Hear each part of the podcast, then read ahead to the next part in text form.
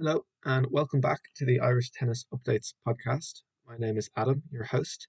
This week I have been talking to Claire Curran. Claire had a huge amount of success in tennis, both as an Irish tennis player and as a British tennis player. She now lives in the UK, where she still works a lot in tennis, both in media and in the coaching side of the sport. This is this episode is in two parts, and this is part one. This episode, we talk about Claire's current work in tennis, her early days in tennis, how she got into the sport. We also talk about her junior days and we talk about her time in US college when she went to Berkeley and how that experience was and how she found those years in US college. Towards the end of the episode, Claire discusses winning the NCAA championships in doubles in her final year and how that led to a wildcard for that year's US Open in 2000. And the episode ends with Claire talking about that match in the US Open where she drew Martina Hingis and Mary Pierce and had a great match with them. I hope you enjoyed this episode, and if you do, please make sure to tune in again next week for part two of this great chat with Claire Curran. Here we go. Here is part one, and here is Claire Curran. All right, Claire, a big thanks for coming on for a chat today. Uh, how are you doing? Well, Adam, thanks very much for having me on. And um, I have to say, I, to be honest with you, I, I'm always looking for great podcasts to listen to. I particularly like listening to anything tennis related, um, and I was delighted to um, to just you that you got in contact with me because it it gave me the opportunity, obviously, to tune into to the podcast, and I've really enjoyed um, listening to actually what is now becoming quite a lot of uh, interviews that you've done with various people through Irish tennis. I think it's brilliant. Um, I've enjoyed actually, um, particularly listening to to former, especially Fed Cup um, teammates of mine, and listening to their journey and the similarities that that we've had kind of throughout it and I just think it's it's it's fantastic what you're doing. So thanks very much for having me on. Well, great. No, brilliant. Thanks very much. And and just to start, Claire, I know that obviously we're coming into kind of to Wimbledon time, and which I'm sure is a busy time for people involved in British tennis, um, like yourself. So just tell me a bit about the work you're doing at the moment. Obviously, this time of year, and, and just kind of generally how how you are with tennis at the moment. Well, actually, unfortunately, I'm not so busy during Wimbledon with um, with any work for the LTA. It's actually more media commitments. So I work during Wimbledon for Radio Wimbledon and the Wimbledon Channel. Um, so that's pretty much full time, two weeks of completely covering every single court, whether it's court one, centre, backcourts. But it's just really being around Wimbledon and the whole experience, and then obviously broadcasting that. Um, on the other side of my my life, I have a little bit of a media role at the moment. Um, just throughout the year, I do quite a lot of commentary for the WTA tour and also the ATP tour. Um, but I also am a consultant for the for the LTA on the on the women's team. So I, I guess I would be a national women's senior coach. Um, so I I have had this year quite a big role um, in the development of one of Britain's junior players. Actually, she's not junior anymore. She's 20 years of age. She's a girl called Francesca Jones, and she's going to be playing actually in her first Wimbledon um, this year, just actually in a couple of days. So, so I actually case manage uh, Fran Jones, and uh, that that's kind of a role of overseeing, I guess, the the large investment that the LTA put into her, and it's just overseeing where that uh, where that money's going, how it's being spent, the team that she has around her, um, helping her to kind of put together the right team and also hopefully using a little bit of my own kind of tennis coaching um, knowledge um, and kind of directing her in the right way. It's actually, to be honest with you, it's actually been a role this year that I've spent a lot more time on the court with her uh, than I than I would have envisioned. Um, but that's really been a result of COVID and the fact that she's been based in the UK a lot this year and not in Barcelona where where her training kind of base is. So I spent a lot of time doing that. And I also have taken on this year, although I'm at the beginning stages of it, um, trying to put together a little bit of a, um, a strategy for for the LTA in regards to how we're going to to look to be supporting players that are in American college, um, not just when they're over there, but also potentially when they come out of college. And that's something that's very close to my heart because because I I, I spent four years in that American system and I think it's a it's a big area of which um, the LTA can do better with. And I know that Tennis Ireland is is very very interested in it, and they acknowledge that this is this is a big aspect of tennis development that um, they need to focus on. Um, so I think the LTA needs to follow suit with that as well. Um, and then I also do quite a lot of work um, with British doubles players, uh, the women, the female doubles players. So I'm quite busy at the moment, um, but it's everything that I'm doing are, are projects that I that I really love to do. So it doesn't feel like hard work for me at all. Yes, yeah, no, that's great. And I, I do remember watching um, Fran Jones back in Australian Open when she kind of qualified for that, and and that, that was that was brilliant. Um, and and in terms of the commentary, obviously that's great to be doing that in Wimbledon, maybe more so. How did that all start for you, getting into into media after you stopped playing? Well, actually, it didn't start um, immediately after I after I stopped playing. The tennis coaching career was what really kind of took off after I stopped playing. But I always had a real interest um, in the media. But I also, you know, I'm a tennis fan. I, I watch a lot of tennis whenever I'm not working in tennis. Um, I feel like I was a little bit of a kind of tennis encyclopedia, but I've realized I probably don't know as much as you do, Adam. But um, you know, I think that if if if you love the game, then you know, obviously, and you have an opportunity to get involved in the media, then then then that was one that I had to take. Um, but it was also because when I when I first had my my children, my coaching career, which at that point was very much based on the tour, working with the top um, British female tennis players. I was no longer traveling on the tour, so I, I wasn't at Grand Slams anymore. Um, and I think that being involved in the commentary has been an excellent way for me to keep in touch um, with the standards and the levels of the of the game, the very top level of the game.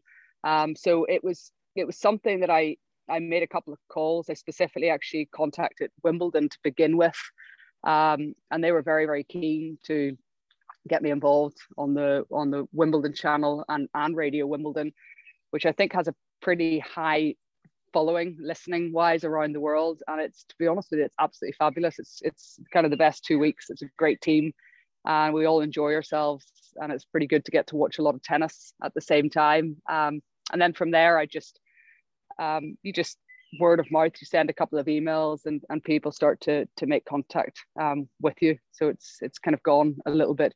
It's gone from there but i'm, I'm very conscious that I, i'm still a coach at heart. And I, I try to make sure that i keep that balance um, yeah. at the right level at the moment. Yeah, yeah. And would you have any kind of most exciting moments or most kind of nervous moments as, as a commentator commentating matches on Wimbledon or, or elsewhere? I think the first moments were without a doubt the, the most nerve wracking ones. And it, it, I mean, I, I, think it was four years ago when I started with Radio Wimbledon. And I mean, I was absolutely green beforehand and you're you're preparing you're trying to prepare as much as you can in terms of all the notes that you're taking. You're trying to go in there um, you know with that with that element of, of preparation but you're kind of going into unfamiliar territory. And i still have a lot of nerves doing it. I think that's important to have that to kind of be on the edge um, with it. And i'm still learning um, a lot I'm very lucky to have in, in, in, Radio Wimbledon and also especially working on the ATP tour. There's a couple of producers that that are you know, not short of giving you advice, which I think is is really important. And um, yeah, I'm, I'm still a work in progress. That's for sure.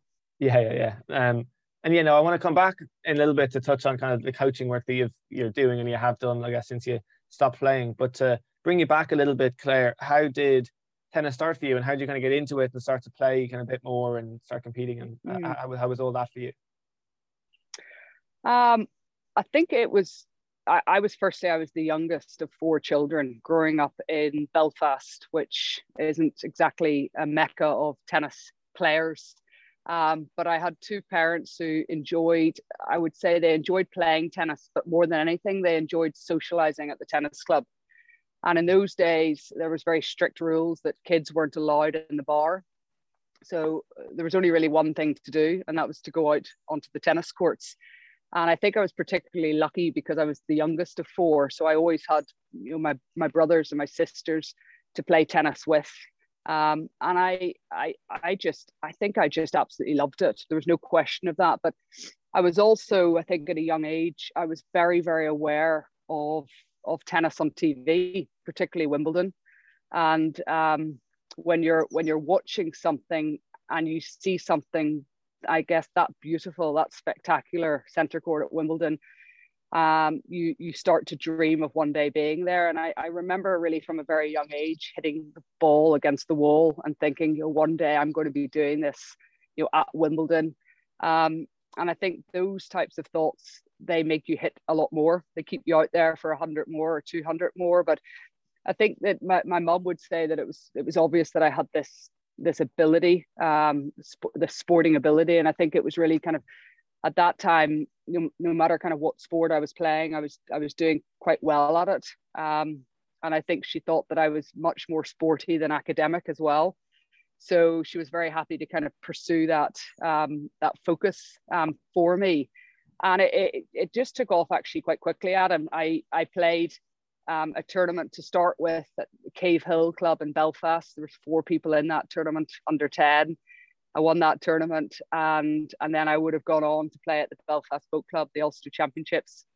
And um, I, I, I, I guess I was doing quite well. And I think when when you're a kid, especially at that age, and you're winning, you're going to want to do more, aren't you? It's it's a kind of natural thing. Um, so I kept playing, and I, I then remember my parents took me to the my first tournament down south at Donnybrook under 11 and that was a totally new ball game for me because there was a lot more players then. And I, I was a little bit uh, you're nervous. I didn't know the environment at all. Um, I lost in the final of that tournament to Yvonne Flynn um, who was my great rival under 12 she was a year older than me but she was she was a great rival and, uh, and a very good friend. Um, and but from then it just kind of snowballed to to playing in the Irish Open under 12. Um, and that was a that was a massive tournament for me. And actually, I think probably even today, if I was to kind of pick what were your best kind of tennis moments, I think winning Fitzwilliam under 12 in 1989, where I, I, I hit a forehand cross court winner against Yvonne Flynn in that final. And I'm sorry if she's listening that she kind of knows that I'm bringing that up uh, I think that was probably one of the most you know important moments in my young journey because it felt so big. It felt it felt massive, um, and I was very lucky actually in my kind of junior career that I had a, a, a lot of success at the at the Irish Open in Fitzwilliam. Um, I remember that year looking at kind of the boards and, and seeing all the champions of all the age groups and realizing that nobody had won the under 12s, the under 14s, the under 16s, and the under 18s. Um, and I think at the same year, it might have been the year later, Stuart Doyle was playing in the under 18s and he had actually won 12s, 14s, 16s. And Stuart was a great player. He was about to go to Arkansas on a tennis scholarship, but his big rival was, was Scott Barron. And Scott had been improving a lot. He'd been playing, I think, getting into kind of playing professional tennis. He'd been on the ITF circuit. Um, but Stuart, I think, was the number one seed, and he was going to, you know, for me, he was about to do it. He was about to win all four titles, and he dislocated his knee either the the first day of the tournament or the week after. And I remember thinking, "Gosh, what what is it about trying to do this? That's this must be such a, you know, I, it really stuck with me. I thought maybe there's an omen on trying to do that, but when I won the under 12s, my goal kind of was to try to win all all of the age groups. Um, and I, I was I was I was able to do that. Um, and, I, and actually, I think I, when I was winning the age groups, I was always winning them a year young or even a year out of the out of the age group. So, um, yeah, that's t- tennis kind of took off for me at a, at a young age, but I think it certainly helps whenever you're doing well. yeah, no, for sure. Now it's good to have kind of stories and, and, and memories like that from from those days, and obviously the success that you that you had. And I guess as you then grew up and kind of you got a bit older and kept kept winning. Now you moved to, to Dublin um to where you kind of trained and, and lived. So how was that? And then I guess going going abroad like junior Wimbledon, all those how, how was it then as you got more competitive traveling around as well for your tennis? Yes, I was I was very lucky at, at the time when I was kind of much younger than I moved to Dublin and, and I don't think everybody would have had the same experience but for me I was myself and Karen Nugent, George McGill, um, we're certainly very lucky that that um, in a sense that that time Matt Doyle had become the Irish national coach, and I guess Matt's strategy was that um, firstly he was he was able to get quite a lot of sponsorship because he he had friends in high places as such, but um, I, think his strategy was look, we're going to pick a couple of people who we really think have this, you know, strong ability, and we're going to invest, you know, a lot in them.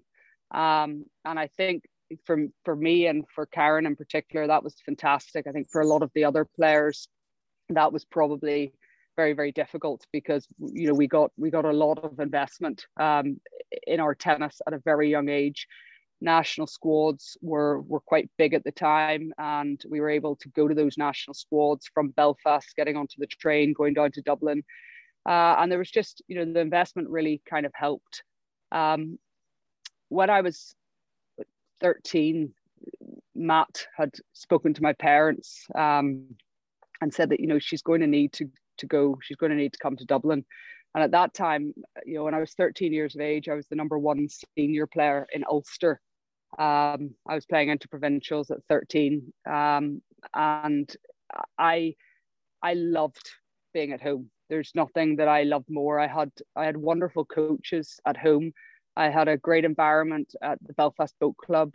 I I found the traveling very very difficult as a, as a tennis player, but I had this absolute love for the game of tennis, and I, I always struggled to kind of reconcile those two things loving the game but not loving the life of a, of a tennis player. So when matt said to my my parents that i was going to you know i was have to come and live in in dublin that if i'm honest with you adam that broke my heart. It was it was a very very difficult thing for me to do. And um, i actually won the under 16 irish fitzwilliam title when i was under 14 and when I won that title on the Saturday afternoon, I drove home that night knowing that on the Sunday I was driving back to Dublin to live with a family that I didn't know and go to a school that I knew nobody kind of in.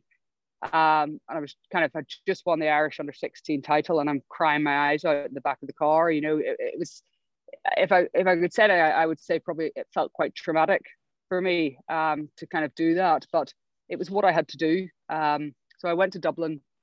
I I live with a family in Donnybrook, and I trained at the national, uh, all the national squads, particularly under Matt Doyle, um, when I was, you know, 14, doing my junior cert in third year. Um, and at weekends, I would go back home, and um, it was it was tough. It was very very tough. I I I think that uh, in kind of retrospect, whether I could have gone to a boarding school that might have made a little bit of, of, of, a difference. But yeah, it was it was a big change for me, and I think also for for a kid from Northern Ireland um, in, in those days. You know, I was going up and down on the train to to Dublin, and you know, often you'd be taken off that train for bomb scares and kind of different things. There was there was an awful lot kind of going on um, at the time. Um, but as I said, it was kind of what I had to do to if I wanted to kind of take my tennis to the to the next level. So for the first two years being in Dublin and training under Matt Doyle was brilliant. You know, there was no there was no question about it. My game was improving an awful lot. Um, at 15, I made the Irish Fed Cup team, which I, I, I think I'm, I'm pretty sure I, am the youngest ever player to play for Ireland.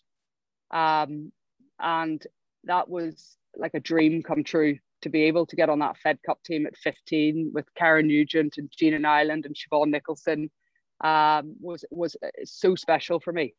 Um, but my my my by the time I got to about 15 and a half, 16, Matt Doyle was was leaving Tennis Ireland. Um, and he said to me, You need to go to the States. You need to go now. You know, this is you're not going to grow anymore as a player. And and I at that point I didn't make that decision to go to America. I was scared, if I'm honest with you. I was scared of leaving, making another step away, um, and and and doing you know just just doing that. So I I stayed put for the next two years in Ireland, did my leaving cert, but my, my game wasn't growing at all. Um, I wasn't developing. Um, I was very aware of that. That at 15, I felt that I was actually, in terms of a tennis player internationally, I was, I was pretty good. You know, I, I possibly had a, a shot at at being kind of a top like I don't know whether it would have been a top 100 player or top 50 player but at that point I, I was kind of felt on track by the time I got to 17 I, I didn't believe in myself really at all um, I, I didn't see myself being inside the top 200 in the world without a huge amount of more investment Um, and yeah, it, it, if I if I probably could go back, I would maybe think about those kind of years a little bit a little bit differently. Um, but the tennis wasn't fantastic, but the journey of of playing tennis in Ireland and the friends that I made, um, those were all very very special to me and, and memories that I, I would kind of have kind of forever. They were very very important, it, and and I and I really I really enjoyed all of the other aspects um, to to tennis as well. Yeah, yeah. Now, kind of, it strikes me even as you're saying that that it's kind of a series of those difficult decisions at the right times that kind of can keep the development going as as it's needed. So, and obviously, you said how traumatic it was moving to Dublin, and then maybe you didn't move to the states initially, and then like you did go obviously for college afterwards. Like, do you think there could be or there should be another way that you can develop without having to move and make me so difficult? Like, would would it be possible almost to have a system where that, wasn't so necessary, or is that kind of a, just part and parcel of how to develop players sort of in, in a system like this? Uh, look, I think that what what you need you need a lot of you know you need a lot of money to develop tennis players. I mean, tennis is not cheap, and today's tennis is a lot more expensive than it was in my day. I mean, when I look at the the team surrounding, you know, even even Fran Jones, I mean, you're talking about physiotherapists, you're talking about strength and conditioning coaches, um, you obviously dietitians, psycho- sports psychologists, hitting partners. It's the the the money that is involved to be a tennis player is just extraordinary. So I think that's probably one of the kind of first things you kind of need. But um, I think that what's difficult, what was difficult in my case was that my family weren't with me. And I think it depends on your age. Um, I, I, I follow a lot Georgia Drummy, and I, I I think it's great what she's doing. I was so happy to see her a couple of years ago playing in Junior Wimbledon. Um, and I her father Victor Drummy actually took me on one of my first trips under 14. So I think she's got in her parents, she's got very you know you know wise people that kind of know the system and the structure. And I know she went out to the States when she was 16 years of age. Now, 16 is a lot different than 14, especially, you know, for a girl. You're you're more mature at that point. Um, and I think maybe that's that, you know, that that's been that may be a very kind of good call for her. She went to a great academy with good kind of people around her um, and and then she was able to have that exposure to the top level of the game because I think that's really important. I think that's something with which I never really had as a as a kid. I didn't have exposure to top players, top you know the very best coaches. I didn't really know what standard I was trying to make. Mm, um, I just saw it on TV, um, and I think for for kids growing up, you need to kind of understand the standards. That that's kind of so important. Um, uh, and I think just have you know very strong set of, of, of parents that understand the system as well and kind of stick with you um, in that. And in terms of do you need to go away from home, um, I don't know because I don't know enough about what happens in in Irish tennis from a from a perspective of the coaches and the, and the system, I guess there. But I would say that you would need to get out of Ireland to see the to see the level and the standards that are going on around the world and whether that's just playing tournaments or going to places for training set you know training whether it's that way whether you have to do the complete move i, I, don't know that 100% yeah. Is there any kind of regret that you have that you didn't go earlier and when that matt said it or do you think that you're happy with the kind of the journey you had and it was just, it was too tough a move to make? Um I I'm I'm I'm okay with the decision that I made. You know, I when I when I think about uh, Andy Murray, when he was 15, he said to his mom, "I need to go to Spain," um, and I knew. I think that's the difference between the two of us. You know, he was he was that I need to do that to get to that next level. I obviously didn't want it enough. You know, it was, uh, and, and whether or not that was because my experiences at a young age already were where I was maybe too too exposed or too lonely or too you know I had maybe the younger experiences maybe I in retrospect those maybe could have been a little bit um, I could have been a little bit more protected from them um, yeah that's uh, so no I don't I don't regret it and I, and I think that one of the things that I'm particularly pleased about was that I was able to stay in full-time education. Um, and, and that was something anybody that, that knew me at that time would know that I didn't go to school that much. I, I, I would have said that, um, you know, if there was a regret that I would have, it was that I looked at myself from a very young age because I was going to be a tennis player. Um, and I and I didn't, you know, I don't think I valued my my education enough um, at a young age. And I was I was I was given a bit of a lifeline because I ended up getting a scholarship to UC Berkeley, which ironically is probably one of the most academic universities, uh, public schools in, in, in the country. Um, and I was able to do that because, like many others, um, Peter Wright, who's the men's coach there, um, had had he he actually always came to the tournament in Belfast, and that was because his granny lived just beside the tennis club, so he always made that trip. And so I knew him from a young age, and and he then took me to the Orange Bowl uh, when I was about 17 and he said to me you should think about american colleges. And i thought oh no Who, who's gone to those? You couldn't do that. Um, and then he obviously spoke to the to the head coach on the women's team at berkeley and said this this girl she can play singles and doubles. Um, and i'm sure that that coach kind of thought oh, she's irish. We haven't had a lot of irish kind of players but it was the fact that, that i could play singles and doubles that interested them so i i basically the last five months of school in Dublin. I think I crammed three years of work into five months, and I and I got myself through that leaving cert. Don't know how I did that, but I got myself through it. I got what I needed to get to Berkeley, and then and then I had this opportunity, um, not just a second chance at my education, but also this incredible opportunity to have this exposure to you know the most elite level of sport that I can kind of could could even imagine. Yeah, yeah, and and just a couple of, of points just from earlier on, just before we move on to the kind of the college experience for you. Do you think that obviously you mentioned that you were one of kind of the, the small number of players who got a lot of the investment from kind of Tennis mm. Ireland. Was there a lot of pressure that you felt from that, or did that not really kind of register with you at the time of of that sort of pressure that came from that? Um, I, I think that I I didn't feel pressure like pressure that I that I needed to to go out and um, uh, you know, and do do these kind of amazing things. But I, I think that I was aware that um, I was aware that I was probably getting more than than other people, and I, and I don't know whether or not that makes you really popular. Um, I don't, you know, in that sense, and I, you know, it wasn't. I guess it wasn't my fault. That if that makes sense, it was just the way it was. I mean, I would have I would have preferred to have lived in my family house and go to my school in Belfast and be able to play tennis than have to get on the, you know, to be kind of taken away from home so early. But, you know, Tennis Ireland, um, Tennis Ireland, you know, funded that entire investment in in me, which was at that time and even now, I'm sure when people kind of look back on that, that's that's very, very, very unique. Um, and I was, you know, I was, I'm very, very grateful that, that, that they that they did that. But I'm sure that there would would have probably been other kids at the time, uh, certainly other parents um, at the time that that that that maybe didn't would have seen it in a different way. Yeah, yeah, and just another point is just on junior Wimbledon because you mentioned that mm. Like Wimbledon, you kind of had those dreams of of playing at Wimbledon someday, and I guess as we'll say later, you did, you know, at, at a senior level, um, you know, late after after that. But how was the junior Wimbledon experience of, of playing there, and yeah, just being there and, and, and playing?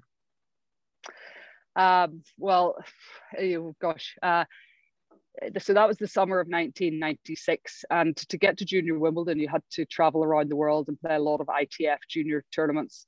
Uh, and at that point, I think even in the summer of 1994 I took a trip out to um, to Bratislava by myself, which is a 16 year old without a mobile phone, was a pretty tough thing to do. Uh, Bratislava for a week, and then I took a train up to Hungary where I met uh, a coach, Jenny O'Brien, who, who, tra- who traveled with me for the next two weeks to those tournaments. So I, I kind of had got this real taste of what being a tennis player was like and i found it very very hard if i if i would say the but but i i did it. I, I went away from home for christmas days um, for two years to play those itf kind of circuits um, in in south america. Um, and there was there was kind of like a huge sacrifice to try to get your ranking to get into kind of junior wimbledon. And actually two years before I got into Junior Wimbledon, Karen Nugent had actually made the quarterfinals of Junior Wimbledon, which uh, even to this day, I, the girl that she lost to in the quarters went on to play the final. Um, and uh, Martina Hingis beat that girl in the final. But I think Karen was probably a couple of games away from making the final of Junior Wimbledon, really.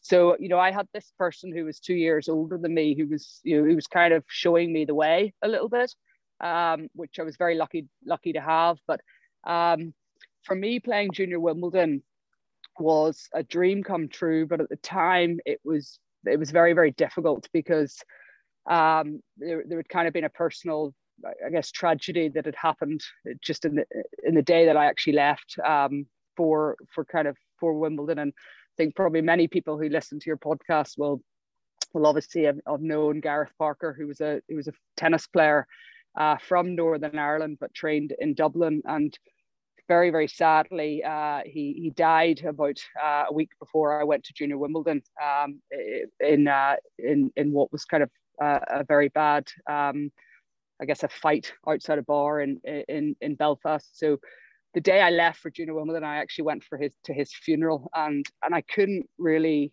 um, uh, you know, I was there, but I wasn't really present. I found it. Uh, I thought there was a lot bigger things kind of in life uh, than than kind of tennis at that point, but also I was. Uh, yeah, I was just very, very sad that somebody from Northern Ireland uh, who was so into tennis as well and so committed to it something like that tragic could could kind of happen to him and i was kind of probably deeply affected by that that during my time at wimbledon that summer but but also actually probably for the really rest of the summer it was, it was a difficult time i think for for everybody yeah that, that's that's really tough to have that and i guess it does give you the kind of perspective when you go to wimbledon that it isn't you know as you said there are more important things than mm. than the tennis yeah, I think I think on the tennis court at Wimbledon, what I did realize, and I and I think this is probably the same. I think Gene and Ireland said the same, exactly the same thing, is that what you do when you haven't been on those courts, but you've watched it on TV, what you end up doing is you go onto the court and you just spend your time noticing all of the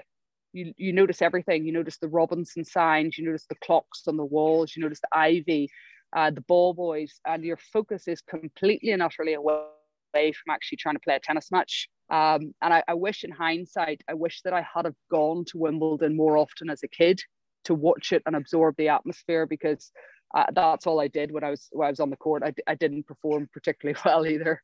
Yeah, yeah, and and, obviously in, in a little bit we can come on and kind of talk about when you got to go to Wimbledon again a few years later as as a, as, as, as a senior player. But firstly, you mentioned a little bit earlier on the, the US college going to to Berkeley. So how how was the tennis firstly? And obviously you said it was an academic university. So how was that kind of balance as well when you were over there?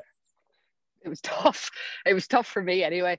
Um, when, when i got there i i was it was a top 10 tennis school and i had no idea what the ncaa's was i didn't know when people were saying we're trying to win an ncaa championships i was you know oblivious to kind of all of this but but what I noticed straight away was that I was in an environment that academically people were really committed to their academics. But from a sports perspective, not just on my tennis team. I mean, I was on a tennis team that had the Australian number one, the one of the top US players, the Hungarian number one. I mean, players that had all played in junior grand slams. And I was on this team with those people, but but they were really committed to getting their their education. So I wouldn't say that there was a great deal of kind of partying around the tennis and the academics. It was pretty much head down, and you you you worked hard, but it was exactly what I wanted because I still wanted to be a professional tennis player when I went there.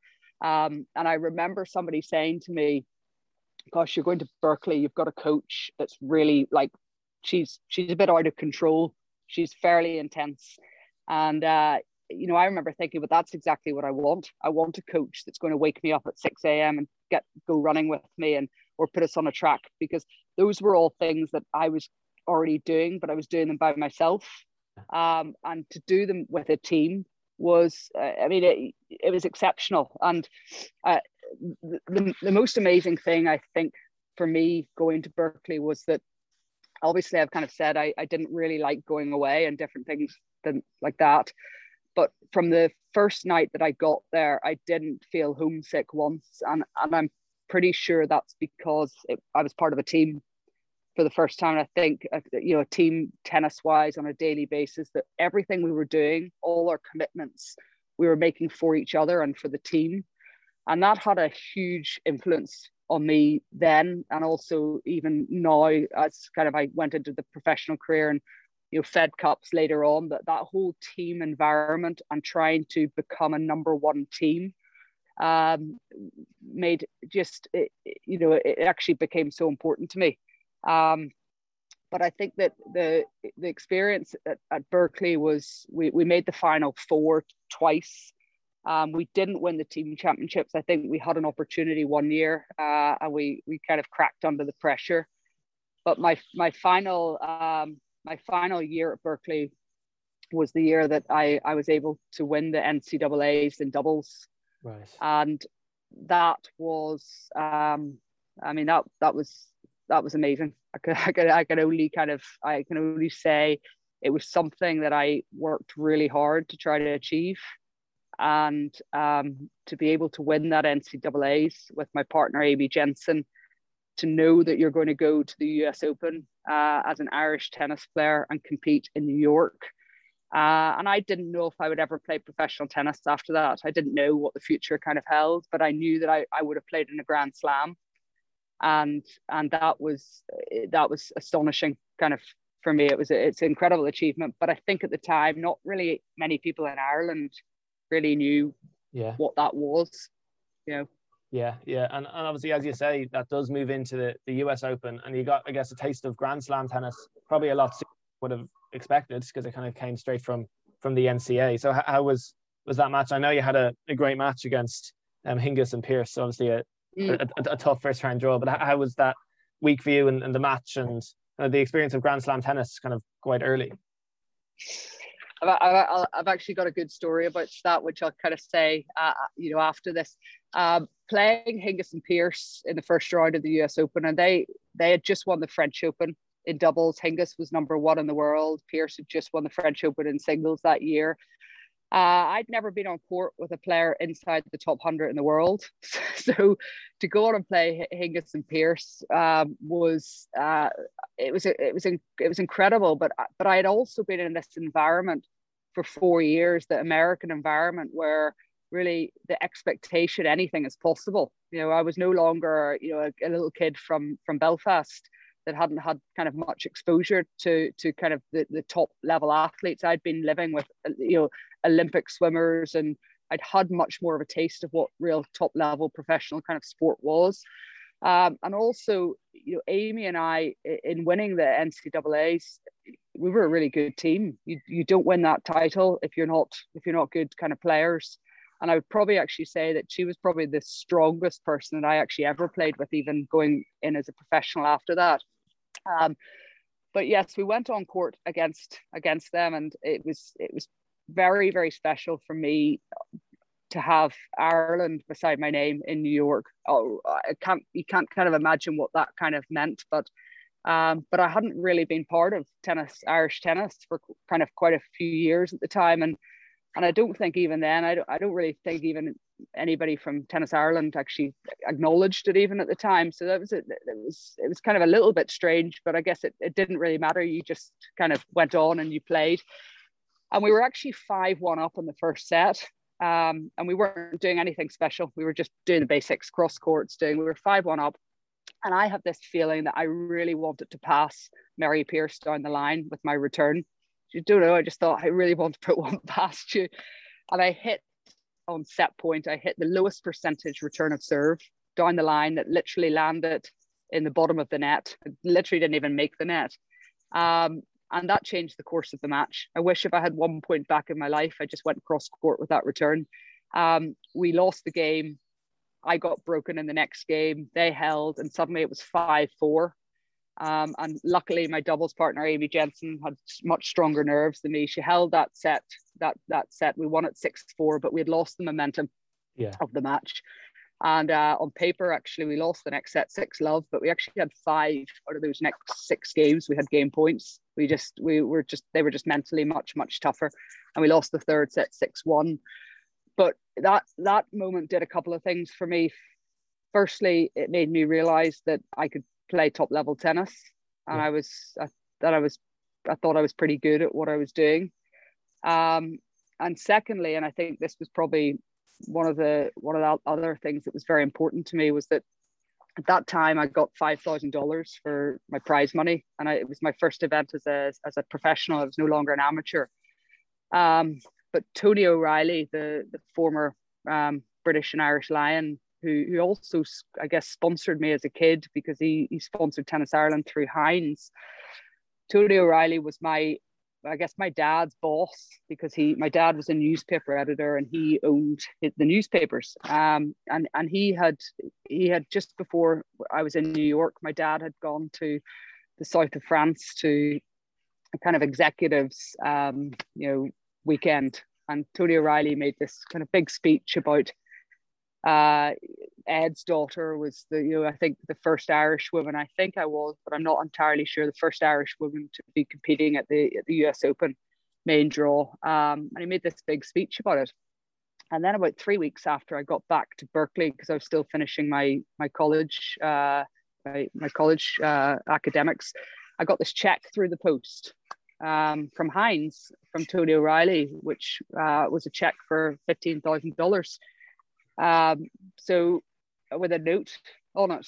Um, so I think for me there, there was only one way I was going, and that was to kind of play professional tennis. But certainly the fact that I had twenty thousand dollars in my bank account when I finished university was was was a was a big was a big help. And and I think that uh, that's something that that he did for me that probably he's done for many other people, but would never ever say anything. You know, it's it was a kind of pretty pretty special story. But um, what, what I wanted to say to you about that match that we played in, in New York was that 17 years later, Martina Hingis, uh, I'm sitting at Wimbledon um, up in the up in the players area, um, and I'm, it's very early in the morning, and I'm at the coffee bar getting a coffee, and Martina Hingis is, is standing beside me, and she, she's looking at me. She's just kind of looking at me, and I'm thinking she wants to say something to me.